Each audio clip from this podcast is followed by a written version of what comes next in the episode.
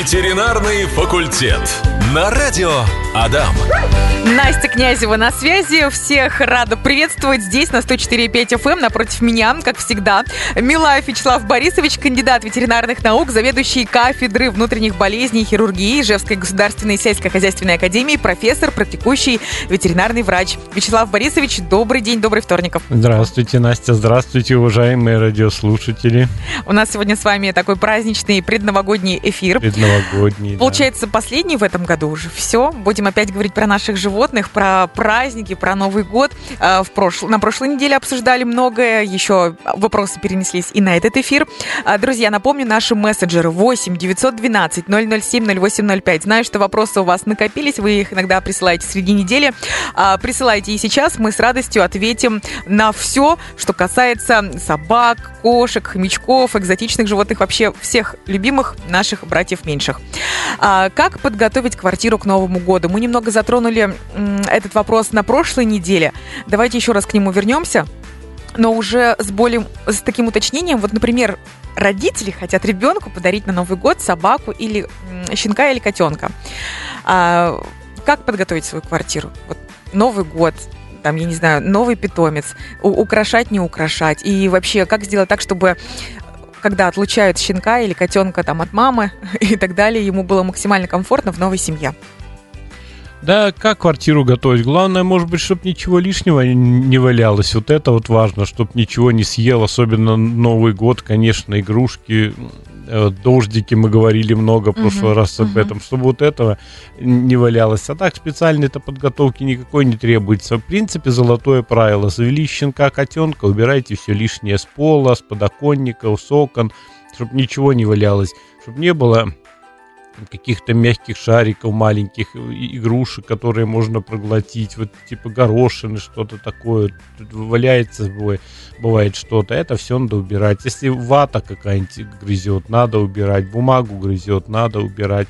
А так, по большому счету, никак готовиться, я бы вот никак не готовился. Просто, просто чтобы ничего не валялось. Тапочки мягкие бывают, они очень любят. Вот оставят, люди уйдут, щенка оставили, придут, и тапочки разгрызаны.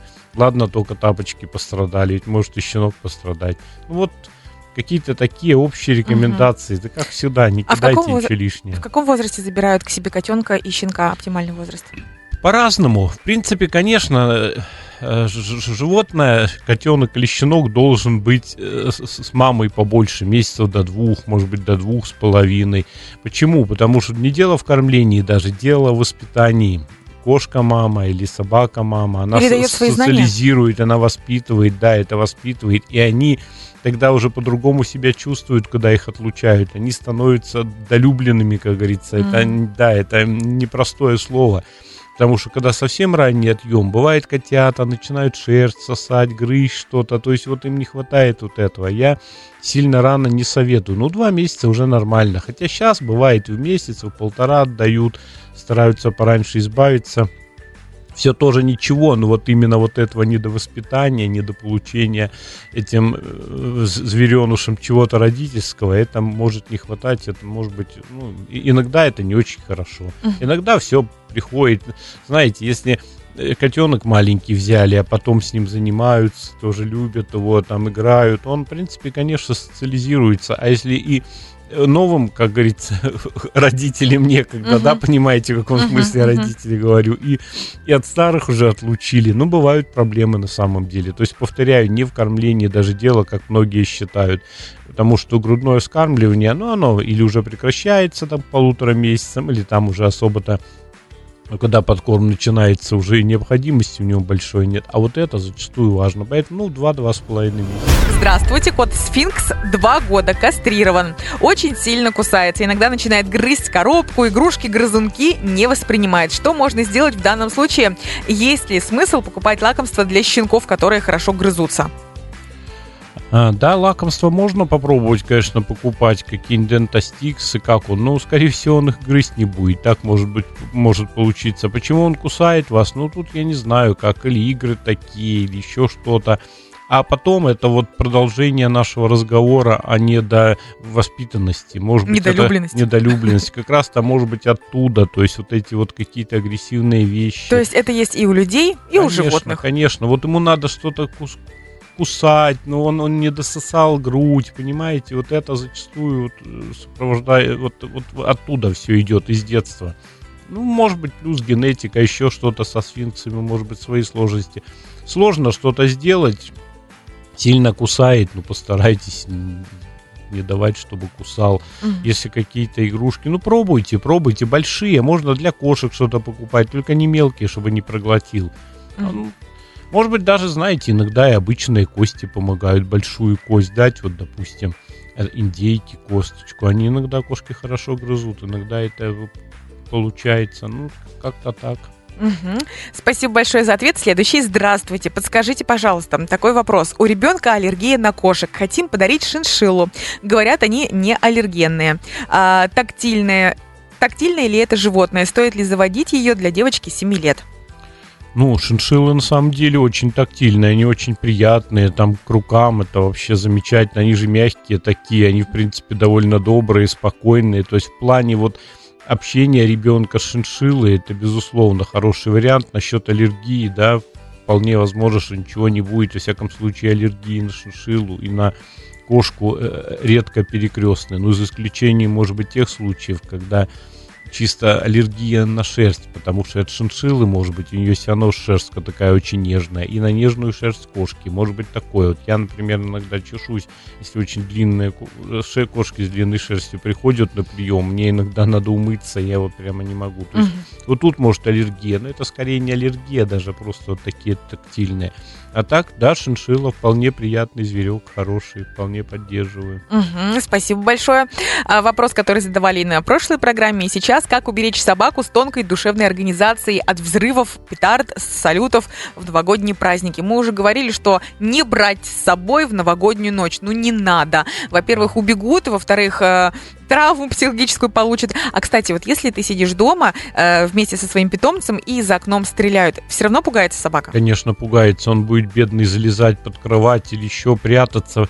Э, это серьезно, потому что вы даже не слышите этих звуков, может быть, а собака слышит, и это серьезная проблема. Он же, собака пугается не сколько самих этих взрывов, сколько вот именно, видимо, вот этой волны звуковой особ, особенной неприятной. Вот в чем вопрос. Поэтому, да, об этом, в принципе, можно еще раз сказать. Это не берите, особенно вот когда вот самые петарды, вот это вот 12 часов ночи, вырвется из, из ошейника, убежит.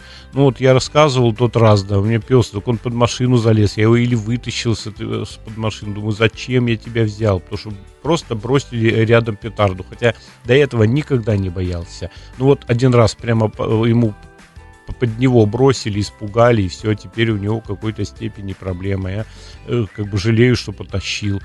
То есть вот лучше дома пусть посидит. Ну и, конечно, вот помните, мы говорили, надо на шейник или хотя бы да. маркер Адрес. телефон написать или адресную табличку какую-то сделать, потому что мало ли где искать. Это очень поможет. ночь, представляете, угу. он убежал. Да это вообще это целая проблема. Ну и препараты. Препарат Силиот есть специально от шумовых фобий препарат. Его сейчас уже надо давать.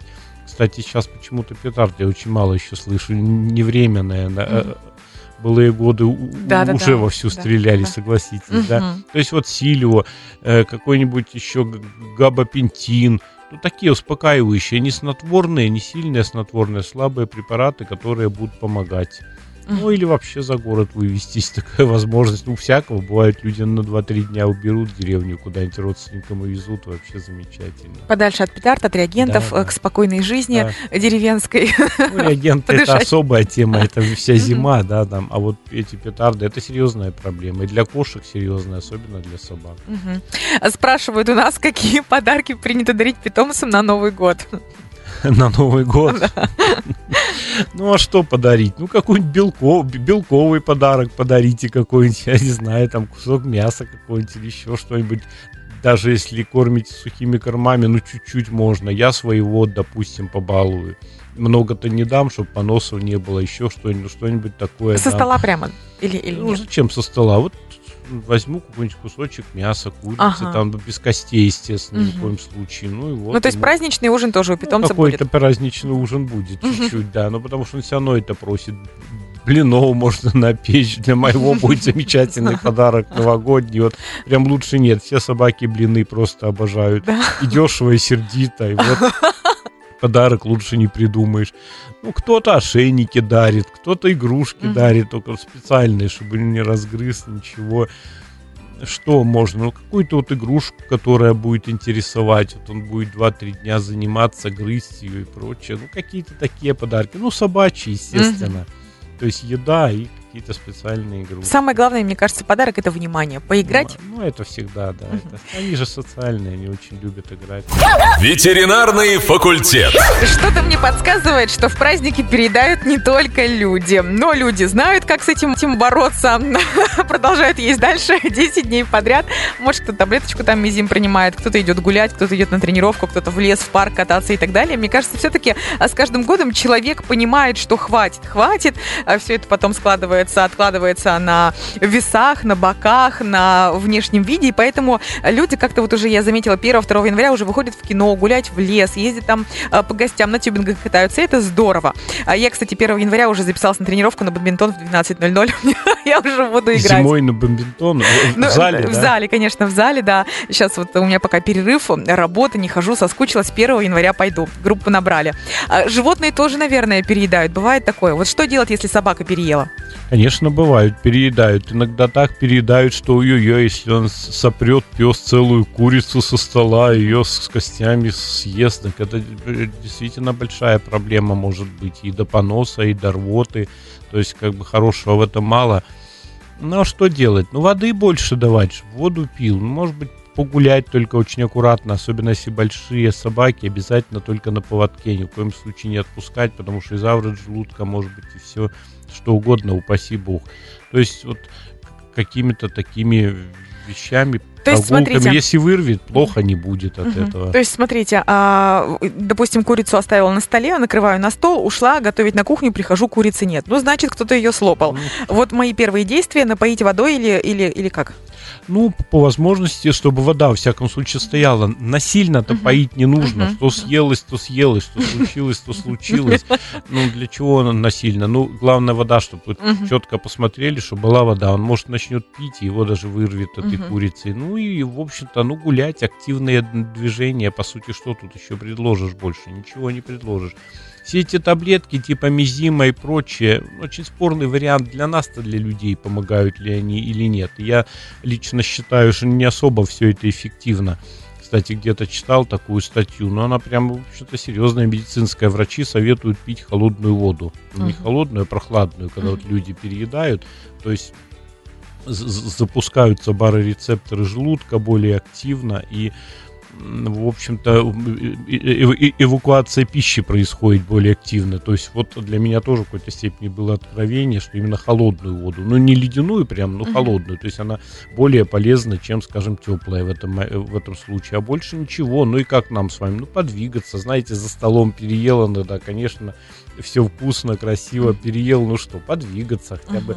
Походить, ну так и с собакой. А если уж, не дай бог, случится проблема какая-то серьезная, костей наестся, там рвота постоянно, тут уже клиника, к сожалению, тут уже в клинику идти.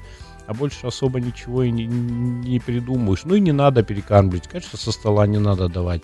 А то один салатик даст, один там кожу от курицы, один еще что-то. Кто-то рыбу даст, она еще с костями. То есть вот это стараться не делать и гостям предлагать не делать это, потому что там глаза такие под столом, да, ему все дашь, а А потом? потом ему же и плохо этому псу.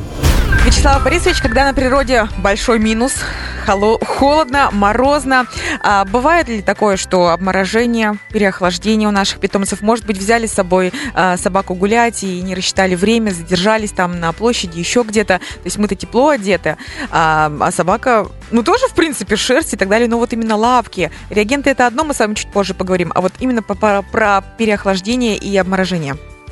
Да, конечно, сейчас вот это актуально, погода морозная, да, и ночью в общем-то, подмораживает. Конечно, бывают такие проблемы. И, и тут надо подразделять две вещи. Бывает общее переохлаждение, бывает отморожение, то есть отморожение каких-то частей тела. Но общее переохлаждение, что с ним делать? Животные, в принципе, не простывают. Очень редко такое может быть. Может быть пневмония и там даже какие-то бронхиты, но это крайне редко. То есть простудных, как у нас, у них нет. То есть такие вирусы, которые нас посещают, для них они не свойственны. А переохлаждение, которое может привести даже к летальному исходу, оно, конечно, может быть. Надо смотреть, чтобы как-то согревать животное. И что с этим с общим переохлаждением делать? Ну, как можно быстрее согреть. Просто согреть, укутать, занести в тепло, к батарее – куда-то положить, ну не надо прям на батарею или там иногда кто-то горячей водой начинает. Вот этого не нужно. Вода делать. еще же, по-моему, хуже. Да, еще хуже влияет. может быть. Да и плюс стресс на эту воду животному это не нужно. А вот согреть, конечно, да. Ну и бывают отморожения каких-то периферических частей тела. Это ушки, хвостик. Вот у нас поступил котеночек позавчера. Ну вот два ушка отморожены, они уже повисли, они отвалятся реально по полушной раковине отвалится. И хвостик придется купировать это проблема, потому что периферические части отмерзают. Реже лапы а, отмораживаются, но это уже хуже. Но с этим что сделать? По большому счету можно легонько растереть, если видите, что вот есть отморожение, только легонько, не надо сильно тереть. Если уже отморожение давнее, то есть вот не сейчас там э, покрасневшие участки тела, на ушах-то тоже mm-hmm. видно, на хвосте можно увидеть, или они совершенно белые, можно слегка растереть, а так, ну, чтобы кровообращение улучшить, а так, в общем-то, тепло. Если уже это случилось, начинают чернеть, что там, или длительно не восстанавливается кровообращение, то есть, скажем, ушки холодные, как бы там придется обращаться. А так вообще, да, надо смотреть. Особенно опасное отморожение, когда животное мокрое, шерсть мокрая, это очень тяжело, да, упало животное куда-то в снег, допустим, да, потом согрели, такое может с собакой быть, зашли в тепло, согрели, потом опять на холод, и вот эта вот мокрая mm-hmm. шерсть, она уже очень сильно э, отмораживает, то есть она уже не греет, то есть там воздушной прослойки нет, и все хуже, ну тогда что? Уже после мокрого чего-то, конечно, на улицу вести не надо, пока животное не высохнет.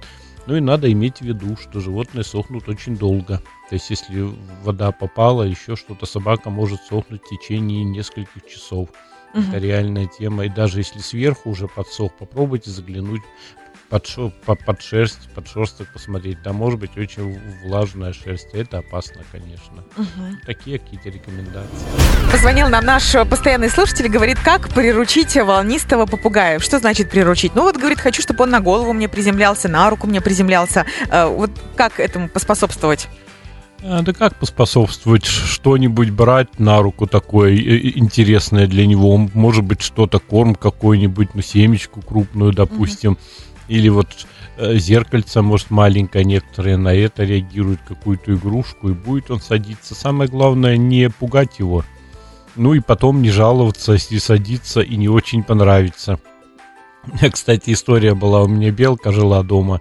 И вот эту белку я иногда ну, выпускал побегать по кухне и прочее. Вот если она садилась на голову, я точно не в восторге был, потому что эта белка за долю секунды делала неимоверное количество движений, то есть она мне в голове рылась. Я ее не могу с ней ничего сделать, потому что она мне укусит просто. И вот это было э, просто ад. Попугаи иногда тоже начинают в волосах рыться и прочее не все люди это нормально воспринимают. Это тоже имеет в виду. Он клюет, начинает рыть, там что-то, волосы перебирать. Угу. Куда его? Не видно, на голове сидит, его так просто не смахнешь, а вдруг как бы повредите. То есть вот такая штука. Зато еще. друг приходит, а ты говоришь, смотри, как умеем. Он мой э, кешка, что вытворяет. Нет, он запросто все он будет делать, попугай. Будет садиться, да, это без проблем, да. Угу. И еще немного поговорим про реагенты. Буквально кратенько, как защитить лапы собак.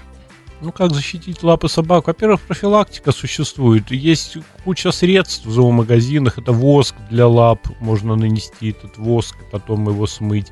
Можно различные носочки. Сейчас смотрите, сколько всего uh-huh. для собак. Обуви, наверное, не меньше, чем для взрослых людей. Ну, шучу, конечно, ну, куча всякой обуви. Можно одевать, они привыкают. Сначала они плохо ее носят, потом привыкают и замечательно. Ну и самое главное, мыть. То есть, если пришли с улицы и видите, что реагенты и прочее, вымыть хорошо лапы просто с хозяйственным мылом. Ну или опять со специальным средством. Ш- Шампунь есть башмачок, скажем, такой Мгм. вот этим шампунем хорошо вымыть, потом обязательно высушить. Это очень важно между пальчиками, прямо надо протереть, что а то, особенно если много шерсти у собак, можно мыть и не вытирать, может быть экзема, то есть постоянное м, намокание, потом подпривает. То есть вот обычные такие методы, которые я всегда делаю. Воск у меня не прижился моим собакам особо как-то так вот сложно его наносить и прочее. А если вижу реагенты, вымою и все. Ну слава богу, Бог миловал. Спасибо большое. Это был заключительный вопрос этого эфира и этого года. А, завершили мы с вами такой годовой эфир. Довольно большой марафон у нас да, был, да, целый действительно, год марафон. с вами, да. Э, И в следующем году тоже обязательно 11 января, вторник, по расписанию с 15 до 16 здесь на радиостанции Адам на 104.5 FM говорим про братьев наших меньших, про животных, отвечаем на вопросы. Э, Берегите их, пожалуйста, в новогоднюю ночь. Э, Вячеслав Борисович, вам слово. Да, конечно, буду 11 рад с вами увидеться и опять быть в эфире. Я уже, наверное, и привык, это часть моих каких-то лекций. Ну и пользуясь случаем, конечно, уважаемые дорогие радиослушатели, хочу поздравить вас с Новым годом. Пусть у вас все сложится хорошо, счастья, удачи.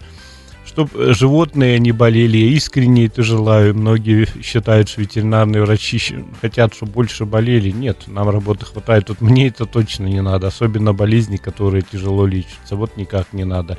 Ну и как бы последнее пожелание. Будьте здоровы, ибо дороже здоровья может быть только его лечение.